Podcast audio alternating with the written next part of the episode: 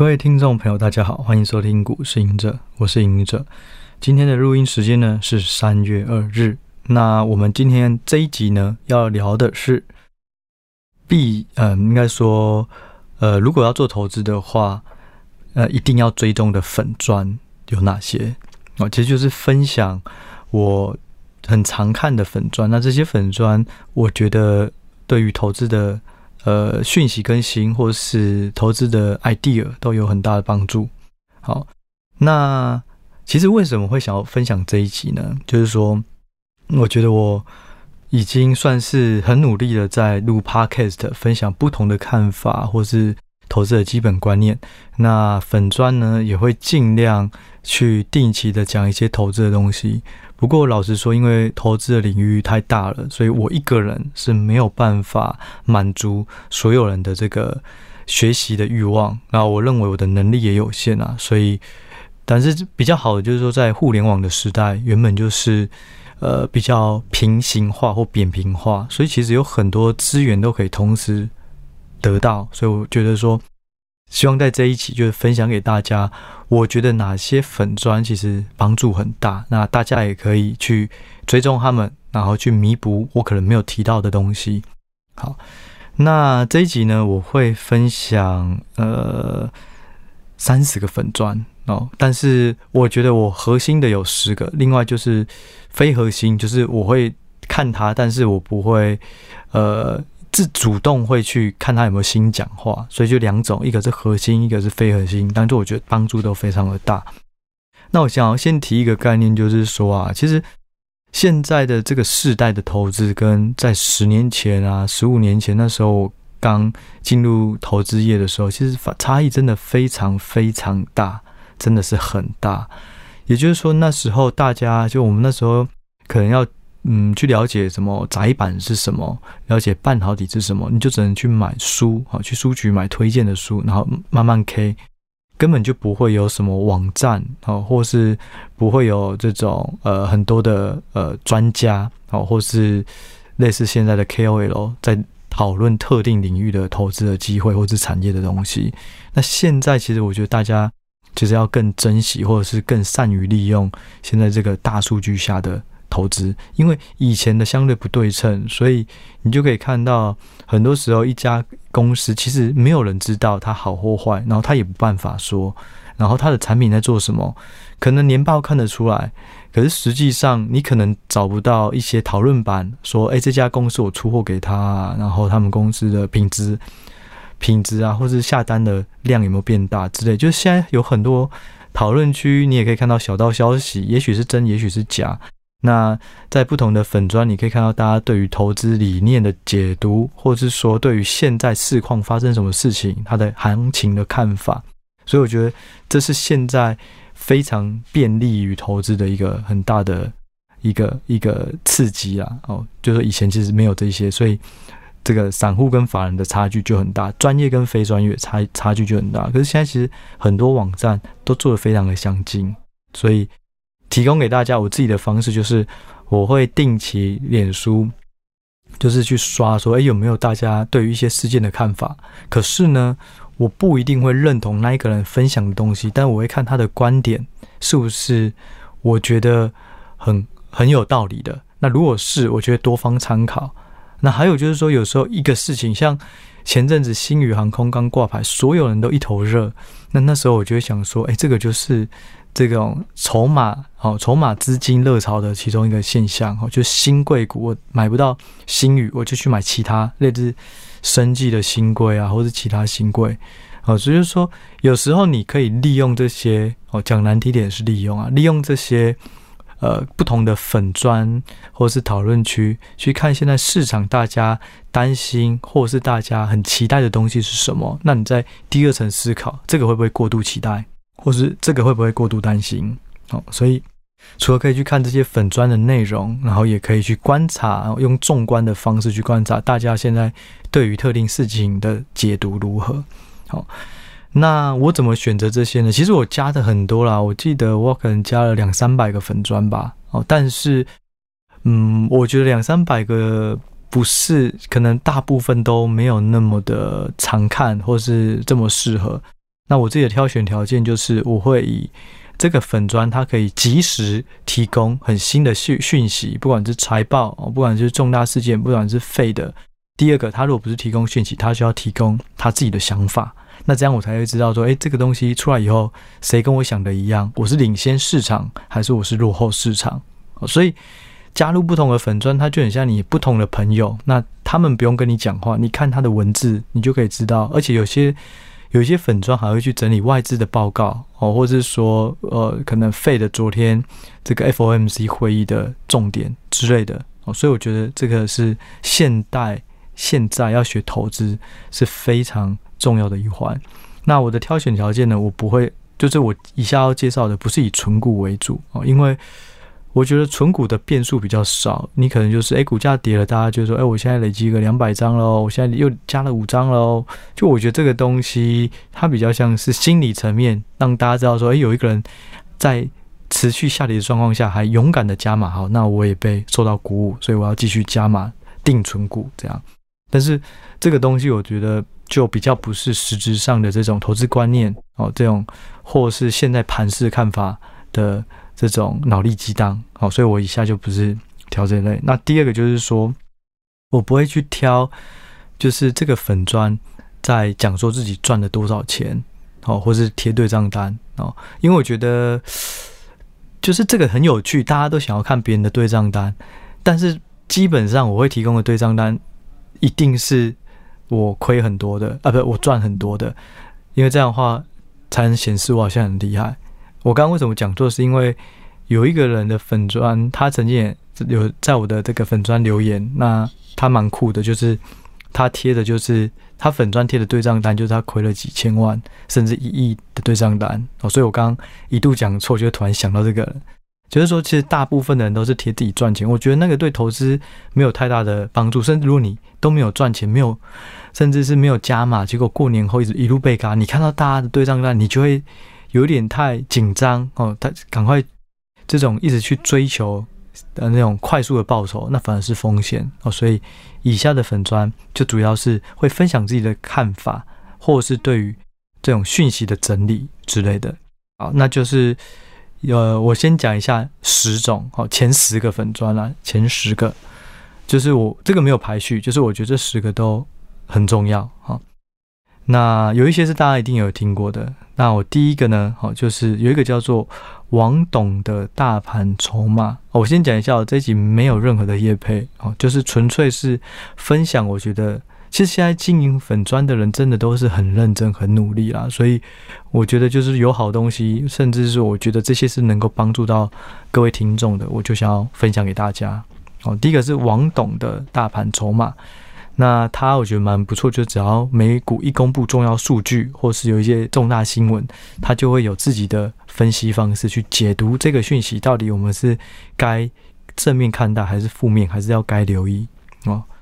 那以下的。就是说，这个粉砖啊，我们也都会在资讯栏上面打所有的名字，所以大家听不清楚没关系，也不用记，反正资讯栏会有啊。有兴趣，你觉得这个适合，你就可以去参参考看看哦。好，那第二个是我跟他开过课程，好，一起合作过的 M 平方，好，那我觉得 M 平方的东西也对于总经都有很详细的一些讯息资讯可以参考。那这第二个是总经的哦，M 平方。那第三个呢是股干爹哦，股干爹他也是呃这几年我觉得他比较积极哦，不管是在 YouTube 或是在自己的粉专上面，那我觉得他的文章也都非常有水准，然后他谈吐内容也非常的舒服舒适，所以我觉得有兴趣大家可以看，而且他其实用很多都是会法人会看的论点，然后去解释一些经济数据或是一些政策。哦，然后有时候他也会去整理一些图，然后让大家说，哦，现在的状况应该要留意的是什么什么什么。然后所以我觉得大家也可以看。那第四个就是大家最熟的股癌哦，我觉得股癌的不错，就是说他会一直提供新的观察、新的东西，然后让大家就哦，原来呃，可能 NVIDIA 怎么样了？哦，原来 Tesla 怎么样了？或是原来最近的这个资金行情怎么样了？哦，他也非常认真整理很多图，我觉得这些也非常的棒，甚至可能是说，哎，现在的这个呃民美国的民众哦，还有多少的钱可以使用？然后储蓄率之类的哦，反正就是他非常频繁的发一些东西，我觉得也很好。那在第五个是这个定锚产业笔记哦，那定锚的话，最主要它会针对于。我觉得主要是以电子业为主，那当然传产也会有，可是他会很详细的、很理性、客观的分析说，哎，现在的状况是怎么样？那他看到这个财报后的想法是什么？那我觉得也是非常认真经营啊，所以也非常推荐啊。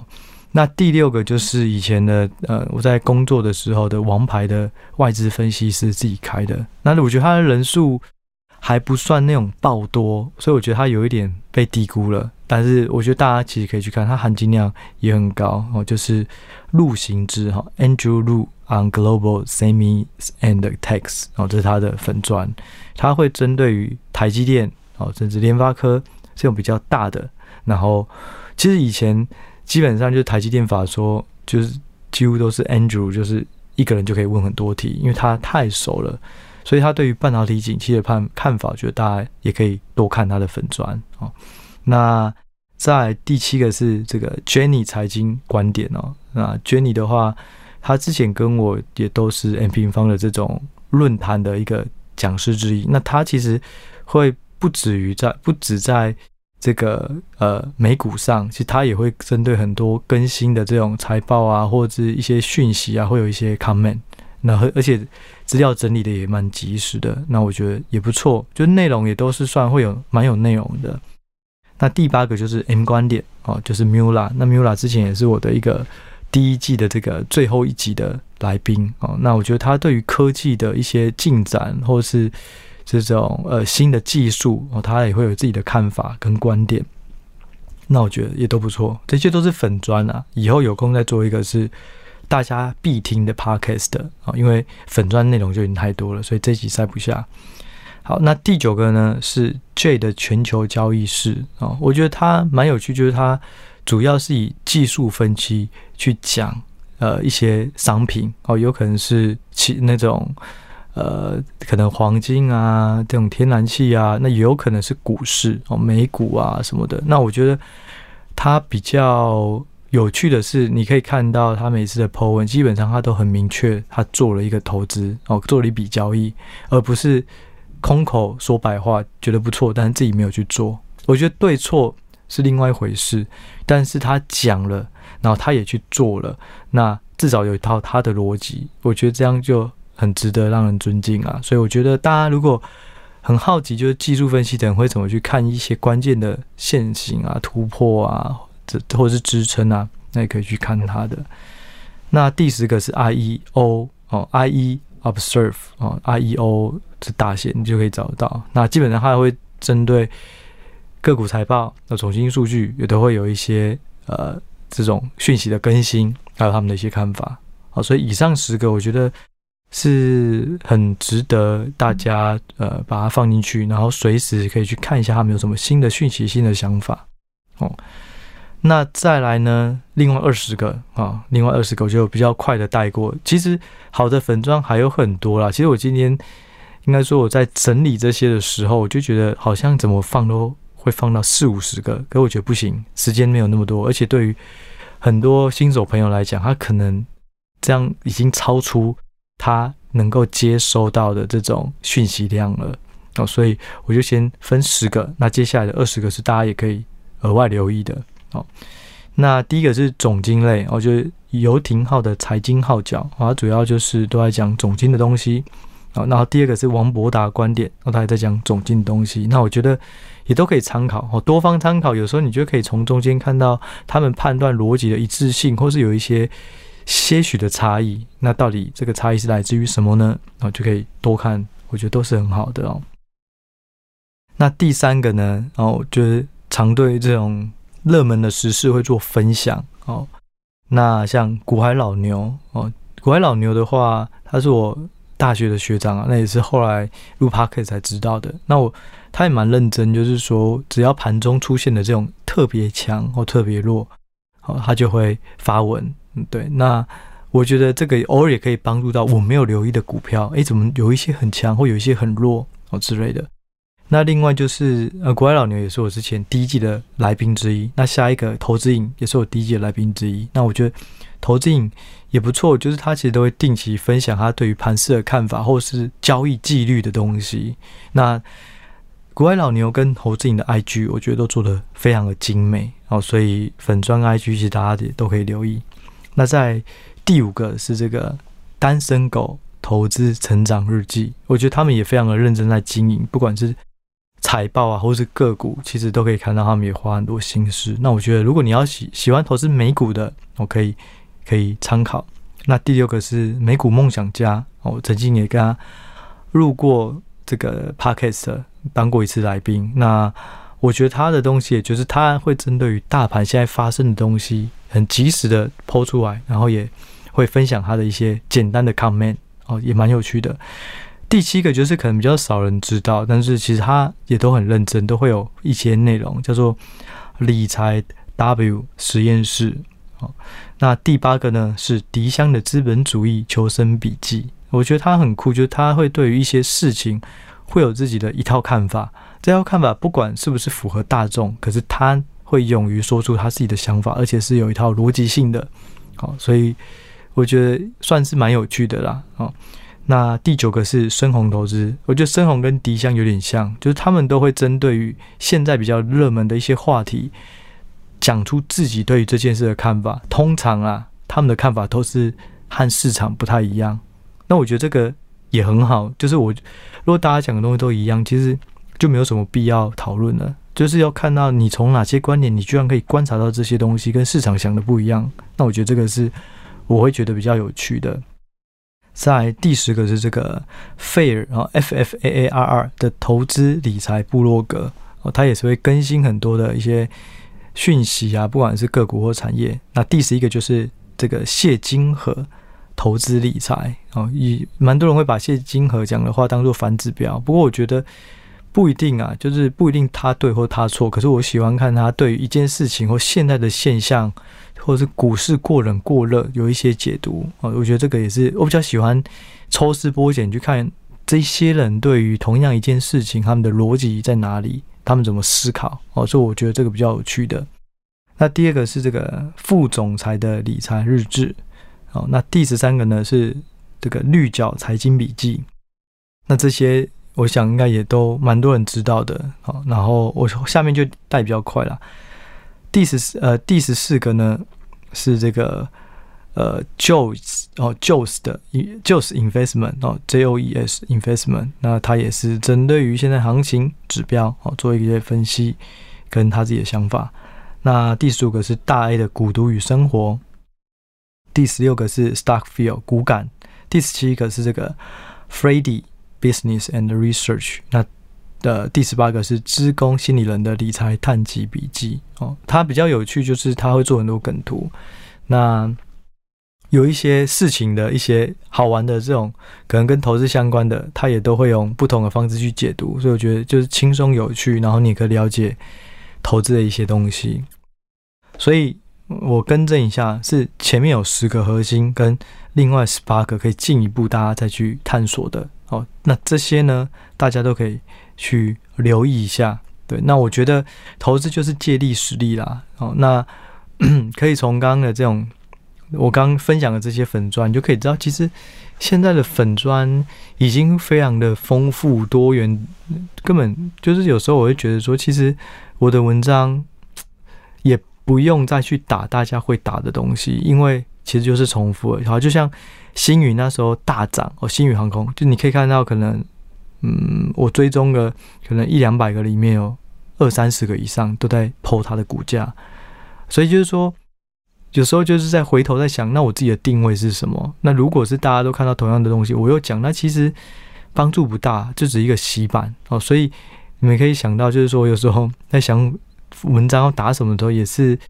也是。蛮苦恼的哦，但是我后来其实就是说，也慢慢想清楚了，我的差异就来自于说，我对于这件事情会用什么角度，或是用一套的方式去看待特定的事情。那我希望这些事情呢，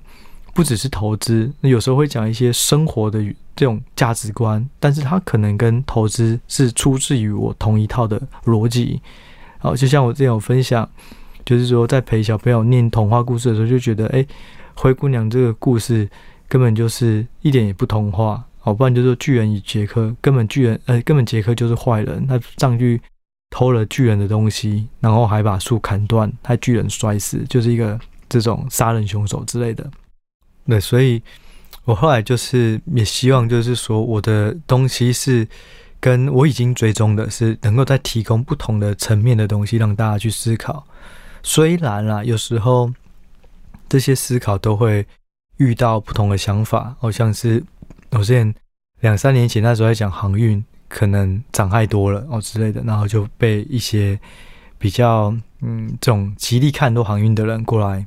激战一番，那或是说半导体啊、台积电这种往海外是扩张，对于台湾的竞争力是不是巴格林炮尔会越来越低之类的，就是我喜欢开启一个嗯开放式的。问题，那看大家有什么想法，那我也把我的东西讲出来。那通常这些东西也会跟当下时事会有比较大的关联，就想清楚以后，你的投资策略可能就会做一些改变了。那这个是我比较想要提供的。不然就是另外一种，就是有时候你会觉得说，其实周围的盘，呃，周围的人啊，会因为盘势不断的跌，然后你就觉得，哎，士气很低迷。其实你自己哦，说我啊，我自己也是很低迷。可是我觉得想要去鼓舞大家，就是说，哎，我们其实不要那么悲观，哦，所以就是说，你拉长来看呢，有一些个股还是有竞争力，现在就是打折在卖，这也是逼着我用很客观的角度勉励自己，同时也希望能够让这种呃，也是长期投资找好股的，可是短期表现不好的人，能够有一些这种像是心灵鸡汤一样，哦，所以，但是这种打久了也会有人类似酸说，哎呀，这个心灵鸡汤。对投资一点帮助都没有之类的，可我觉得我我不这么觉得啦。就是其实投资心法跟方法两个都很重要，可是能够走更长久的是心法，对吧？所以我我觉得 OK 啦，反正就是不同文章就会有不同的受众群，那会产生不同的人的共鸣度，对啊，那对，就是我会希望提供比较真的东西，然后而不是说，哎，大家一起看好什么我就去类似是。这种蹭热度之类的，对，那像那个前一阵子分享那个 Chat GPT，我真的也觉得非常的震撼啊！我最近也在玩这个 Mid Journey 啊，我原本有玩 Chat GPT 的另外一个 AI 绘图生 AI 生成绘图软体哦，叫做 DALL-E 2，但是玩完了以后，我发现 Mid Journey 哦比 DALL-E 2还要强，还要好用。那这又是很长的题外话了。基本上，我觉得这个东西真的是太可怕了，就是它可以取代的人真的太多了。所以最近就是我有很大的冲击，就关于 AI 的东西啊，就是对这些东西对于我们未来的人生、下一代的人生，跟未来的职场、未来的求学生涯所学的东西，跟过去的框架，可能就是完全打破。对啊，那我认为就是以后这种真的是一定要念高等学校，要出国旅那种。这种呃，念到最好的这种常春藤啊什么的吗？我觉得有 AI 在以后未必，对啊，就是说这个游戏规则会改变。那我也还在观察，也还在摸索。不过我也认为这些都是值得跟大家分享的啦。嗯，那在这一集呢结束前，我想要分享两个我觉得最近很重要的问题，然后可能也是很多人在做投资会纳闷疑惑的东西哦，两个观念。第一个是说，诶，如果我是以基本面、技术面我都会看，可是呢，就以基本面来讲，哦，或者我看个股，我会搭配总金。那我现在找到了一档很好的股票，我是以基本面的银饰股去做分析，我找到一档股票，可是呢，总金环境我觉得有点保守。那我在看好个股，可是我又担忧大盘风险的状况下，我到底是要该买这两个股，还是不要买？我想很多人可能就会遇到，就是如果你是以个股跟总经的思维，你到底要遵守个股的竞争力，还是要去遵守大盘的风险？然后先观察。哦，我的答案就分成两种。但是它的都来自于一个东西的判断，也就是这档个股跟总金关联度高或低。也就是说，如果如果这档个股它是高度依存，哦，跟总金一起依存，总金很好，它就卖更好；总金不好，它就卖不好。那这样的话，要先观察。你就等待总金不好，然后所有的股市哦一起下跌，你再找更好的买点，因为你一样看好这张股票，可是当价格更低，你的成本也更漂亮哦，所以就是要回答，就是先先看这档个股跟总金的关联度高或是低，可是如果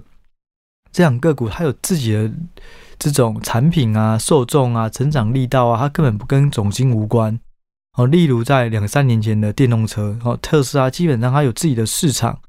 总金好、总金坏，它都可以卖得很好哦。那那时候呢，可能就比较没差哦，因为它总金不好，这种消费疲弱对他来讲的话，就是这种汽油、柴油车。转化成为电动车的需求，它跟总经当时候啦，可能没有那么大的关系哦，所以就回答这个问题，就先要先看这两个股跟总经的关联度高或低哦，这是第一个问题的回答。第二个呢，有些人会说，如果我看技术面够不够，能够做出一个很好的投资策略，我觉得最近就刚好有看到一个实例啊，哦，就是。我有一个朋友哦，他就是因为技术面哦，他去推荐了周围的人去买了一档个股哦，就是说啊，这档个股呢，它之前已经跌很多了，然后跌到了颈线哦，那颈线呢，通常它会是一个支撑，它就不会那么快跌下去。那它的同业呢，其实都还在高档，所以呢。我朋友就觉得说啊，这到了颈线以后，因为它会变成一个支撑，再加上同业都在高档，所以这一档个股应该会反弹上去，所以到了颈线是买进。哦，但实际上，实际上，我觉得如果你再拿个股来看的话，会发现可能这个逻辑会有问题。也就是说，如果你只有用一种的方式去评判买卖。它会有一定的胜率，也会有一定的限制。所以，当你再用另外一个角度去思思考，说这个是投资机会，还是是这种呃风险的可能性比较大哦，那你就可能要做出更正确的判断。怎么说？这样个股呢，股价跌到颈线，是因为市场认为它的订单开始流失。另外呢，大盘对于整个产业的成长性也开始在呃，不是大盘，市场的分析师对于整个产业的这个这个成长力也开始下修，所以到底是这档个股它会反弹上去，还是其实是这档个股只是先反映后面的不好，而它的同业股价在高档的之后也会随着它一路往下，所以这个你就会有不同的决策。假设你就搭配了基本面，这时候你可能会先卖光。因为到了颈线，让你有一个赶快卖掉的机会。等到颈线盘整上不去了，它就下去了。哦，所以就有时候我觉得，如果可以的话啦，技术分析是一个很好用的东西。可是它如果单独用，会有一些限制，所以必须还要再搭配大盘，呃，大盘啊，或是个股的基本面去做综合判断，这是非常重要的。对，那也分享给大家。好，那。这集呢，就先介绍到这。那如果大家对于今天分享的一些粉砖有兴趣的话，那就也欢迎在资讯栏多加参考。那看完文章后，我觉得大家也不要吝于给他们一些鼓励，好，不管是赞啊或留言，因为我觉得其实很多粉砖他们在经营都真的是非常用心，然后也非常辛苦。可是当你没有给他这个赞，没有给他这个留言，其实他是很难去感受到大家对他们的依赖。哦，或是大家对他们表达非常感谢的这种心情。好，好，那就这集就先到这里，我们就下一集再见喽，拜拜。